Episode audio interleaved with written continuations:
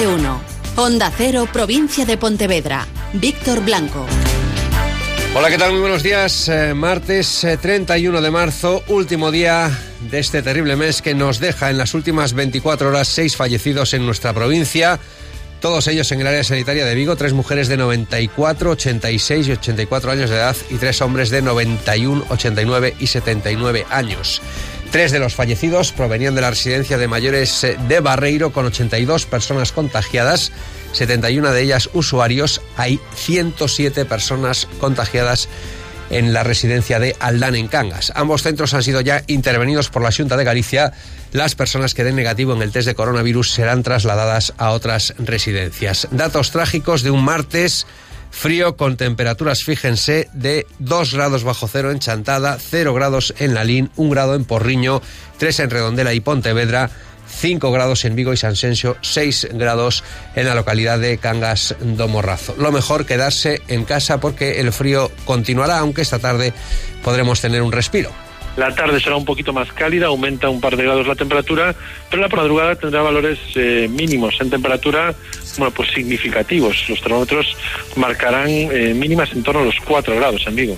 El número total de contagiados en el área sanitaria de Vigo es de 866 personas, 670 están eh, siguiendo tratamiento en su domicilio, 196 hospitalizadas y de esas 26, de esas 196 hospitalizadas, 26 están en la UCI. El total de fallecidos desde que se inició esta crisis es de 9, los curados son ya 34. Además, se ha incrementado muy notablemente el número de test que se están realizando. Estamos sobrepasando muchos días los 400 test en el área sanitaria de Vigo. En el área sanitaria de Pontevedra, los últimos datos indican que el número de personas contagiadas es de 348, 15 de ellas están ingresadas en la UCI, han fallecido desde el inicio de esta crisis 6, es decir, llevamos 15 muertos por coronavirus en nuestra provincia. Faltan ocho minutos para las ocho y media de la mañana. En el control técnico está Ángel Mosquera.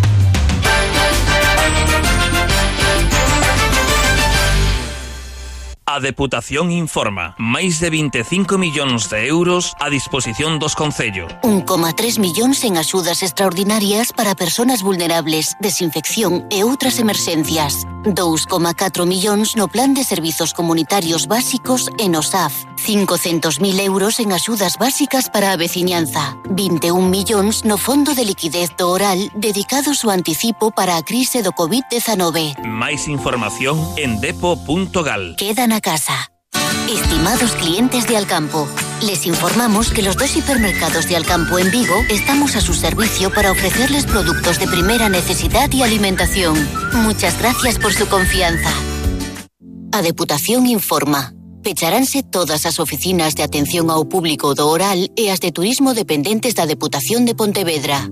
Servizo do Oral suspende todos os plazos e as xestións poderánse realizar a través do teléfono 886 211 400 ou por vía telemática a través da súa páxina web. No resto dos servizos recomendas efectuar todas as xestións administrativas a través da web depo.gal ou por teléfono 986 804 100. Hashtag Queda na casa.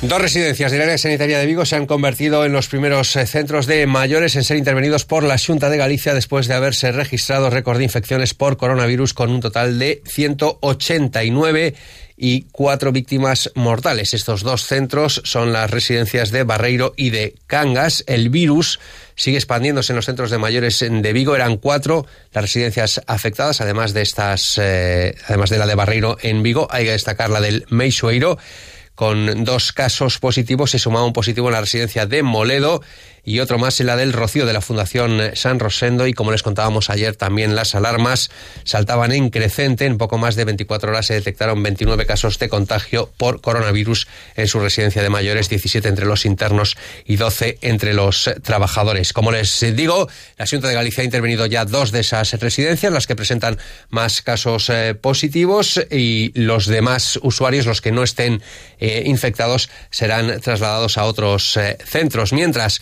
desde la oposición ya se pide una mayor acción por parte de la Junta de Galicia en estos casos. Escuchamos a Ana Pontón, portavoz nacional del Bloque Nacionalista Galego.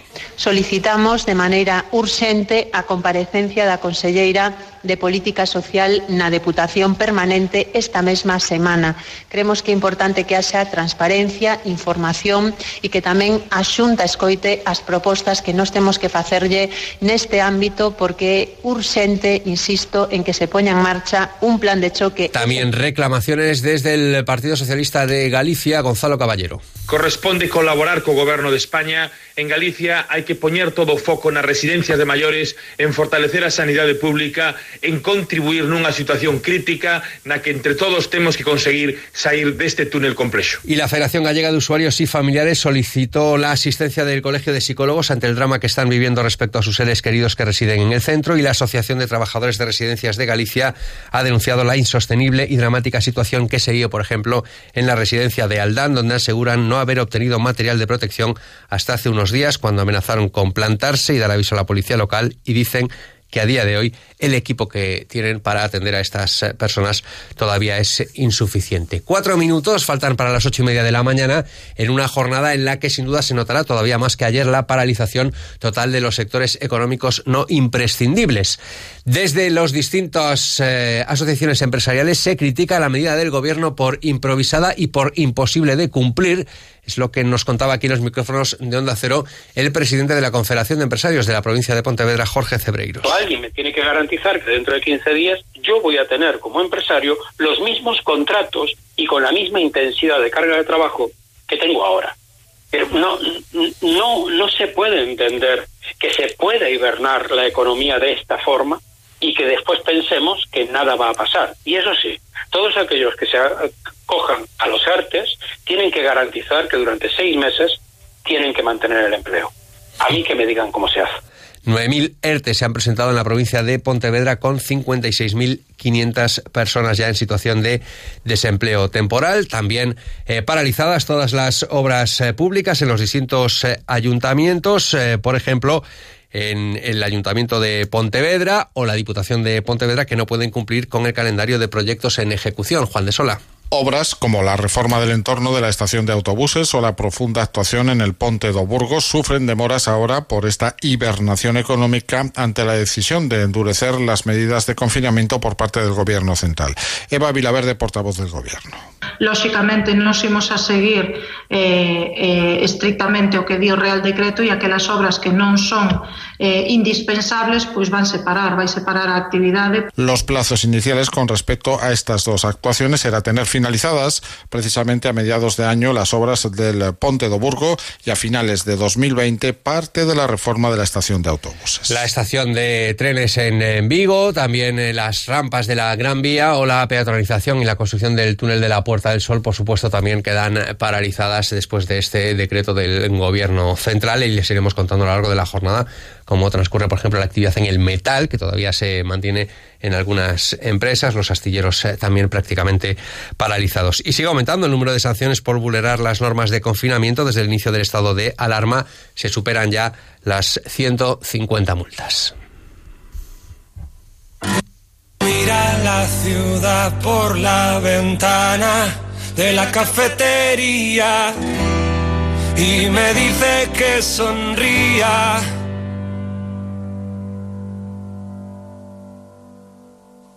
Sé que ella quisiera regalar sus superpoderes, igualarse a los demás.